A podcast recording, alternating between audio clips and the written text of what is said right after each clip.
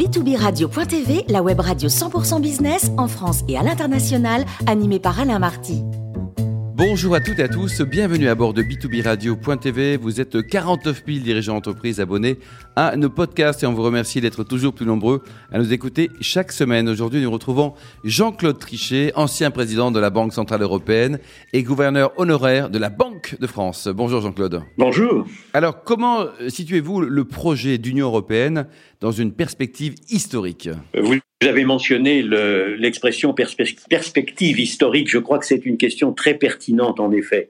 Euh, au moment où je vous parle, nous sommes 71 ans après le discours de Robert Schuman, inspiré par Jean Monnet et qui a été prononcé le 9 mai 1950. Euh, je retiens deux ou trois phrases de ce discours. Euh, il, il était dit par Robert Schuman en se faisant depuis plus de 20 ans le champion d'une Europe unie, la France a toujours eu pour objectif essentiel de servir la paix. L'Europe n'a pas été faite, nous avons eu la guerre. Et il continue, l'Europe ne se fera pas d'un coup ni dans une construction d'ensemble, elle se fera par des réalisations concrètes, créant une solidarité de fait. Et c'est à ce moment-là qu'il propose euh, de placer l'ensemble de la production franco-allemande de charbon et d'acier sous une autorité commune dans une organisation ouverte à la participation des autres pays européens. Ce n'est pas la première fois, c'était la première fois, mais ça ne sera pas euh, la dernière fois que l'Europe sera ainsi euh, poussée, disons, dans son entreprise historique par un accord de volonté entre la France et l'Allemagne.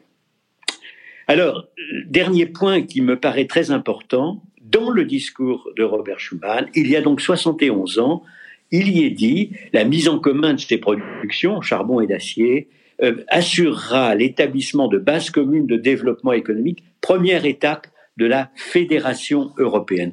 Donc le mot fédération européenne est prononcé il y a 71 ans à l'occasion de ce lancement de la, haute autorité pour le charbon et l'acier. Euh, que, que peut-on dire aujourd'hui? Évidemment, personne à l'époque, ne pouvait considérer comme probable qu'aujourd'hui, en 71 euh, ans après, les Européens se seraient dotés, et je ne cite que quelques institutions essentielles de l'Europe, d'un marché unique à l'échelle du continent européen, étendu à tous les biens et services, et pas simplement évidemment au charbon et à l'acier. Euh, deuxièmement, d'un droit européen de la concurrence étendu à tout le marché unique. Troisièmement, d'un Parlement européen élu au suffrage universel, d'une Cour de justice établissant sa jurisprudence à l'échelle de l'ensemble de l'Union et d'une monnaie unique partagée par 19 pays membres de l'Union européenne. Donc on voit, si vous voulez, que la graine qui avait été placée dans, le sol euh, a considérablement poussé et que le projet euh, historique d'Union européenne a en effet, sur une durée longue, naturellement, 71 ans, c'est une durée longue. Considérons que il ne s'est passé que 69 ans entre la guerre franco-prussienne de 1870, la guerre de 1914-1918, et le début de la guerre de 1939. 69 ans, trois guerres franco-allemandes, franco-prussiennes, et en réalité pour deux d'entre elles mondiales. Voyez, plus de temps depuis le, discours de Robert Schuman et aujourd'hui qu'il ne s'en était passé avec ces trois guerres catastrophiques. Donc, nous sommes en présence d'une entreprise historique de long terme euh, qui est, de ce point de vue-là, évidemment, me semble-t-il, extrêmement importante. Pour illustrer de manière concrète le processus historique récent au cours de ces dernières années, auquel j'ai moi-même participé activement, nous étions 11 pays membres de la monnaie unique lors de sa création en janvier 99. On était 12 au moment où j'ai pris moi-même mes fonctions de président de la Banque centrale européenne en 2003. Nous étions 17 pays, dont 5 de plus, lorsque j'ai quitté mes fonctions euh, en 2011. Donc cinq nouveaux pays étaient entrés dans l'union monétaire dans un espace de temps de huit ans. Et cela a continué après, nous sommes 19 aujourd'hui.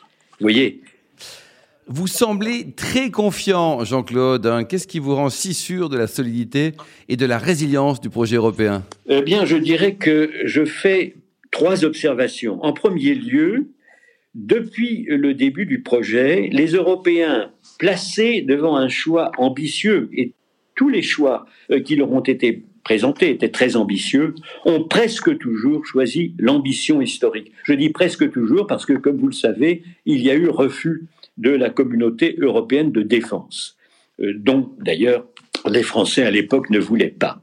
Mais euh, le traité de Rome, l'acte unique qui a été un, choix absolument extraordinaire de parachèvement de la libre circulation des marchandises, de la libre circulation des de, de la libre prestation des services, de la libre circulation des personnes et de la libre circulation des capitaux. Donc en 1986, l'Europe fait un très grand pas en avant en sus du traité de Rome de 1957. Et puis il y a évidemment la monnaie unique.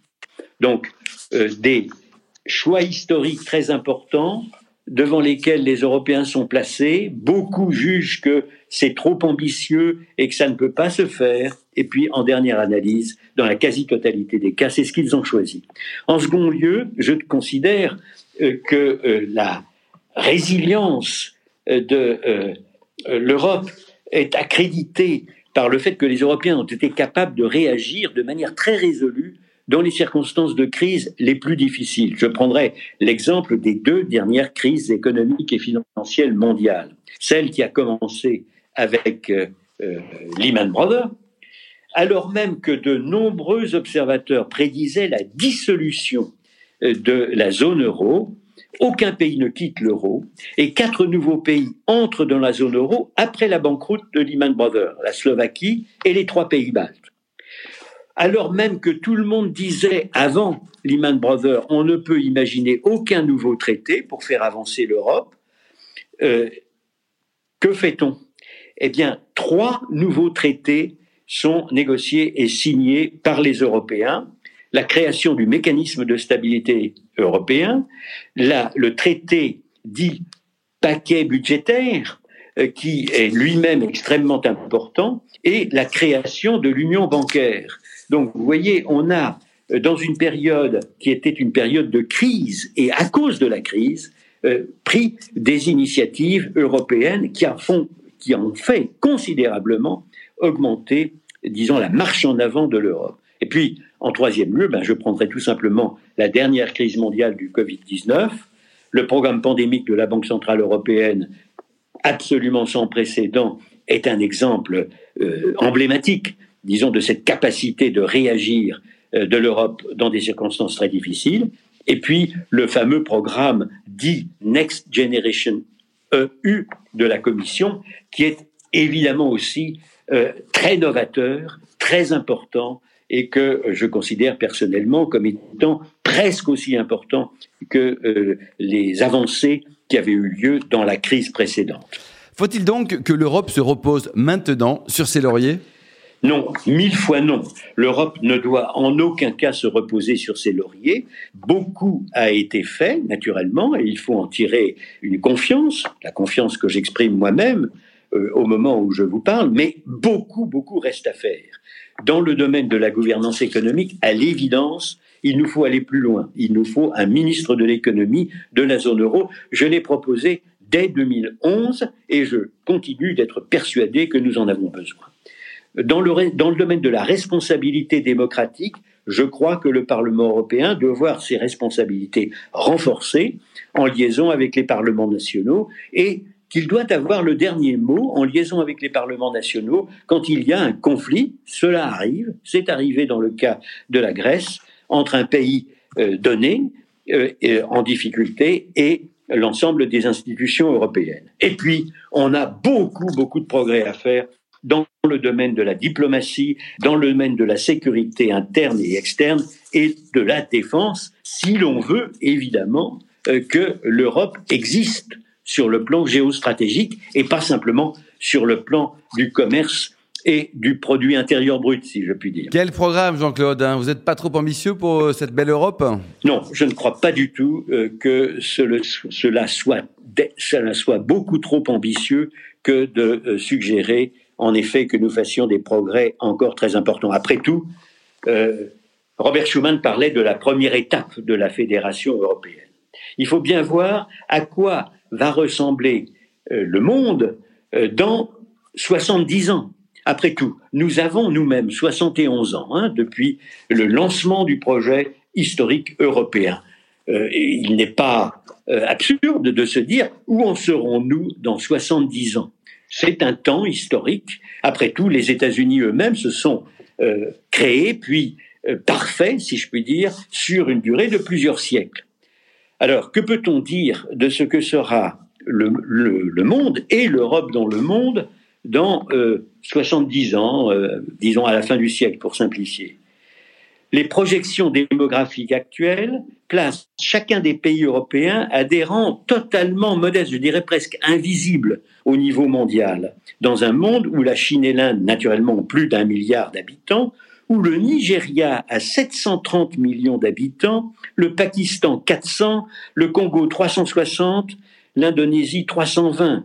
L'Union européenne unie sur le plan démographique, à la fin du siècle, disons en, euh, en 90 ou en, en l'an 2100, euh, sera derrière l'Inde, derrière la Chine, derrière le Nigeria, derrière les États-Unis, à peu près à égalité avec le Pakistan.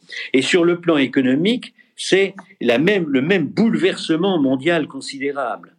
L'Inde et la Chine auront à ce moment-là plus de deux fois plus de poids économique que les États-Unis d'Amérique. L'Europe unie elle-même représentera moins que les États-Unis et probablement euh, entre le tiers et la moitié, dans le meilleur des cas, de la Chine ou de l'Inde. Donc une puissance économique considérablement, évidemment, euh, relativement euh, affaissée. Et nous serons, ou nous serions, un peu au-dessus de l'Indonésie, mais dans un groupe de pays émergents qui, ont, qui auront fait des progrès considérables.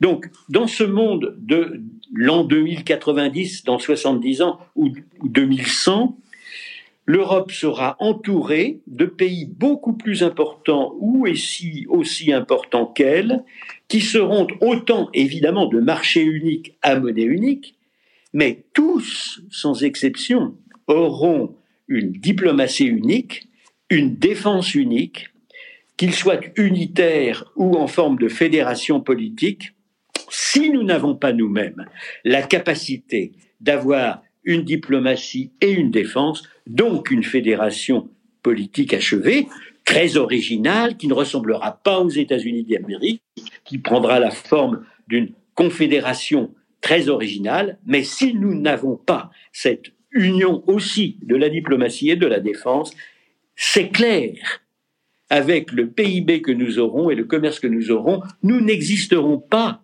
sur le plan mondial, ni naturellement chacun des pays européens, ni l'Union européenne dans son ensemble. Donc nous sommes absolument contraints de progresser.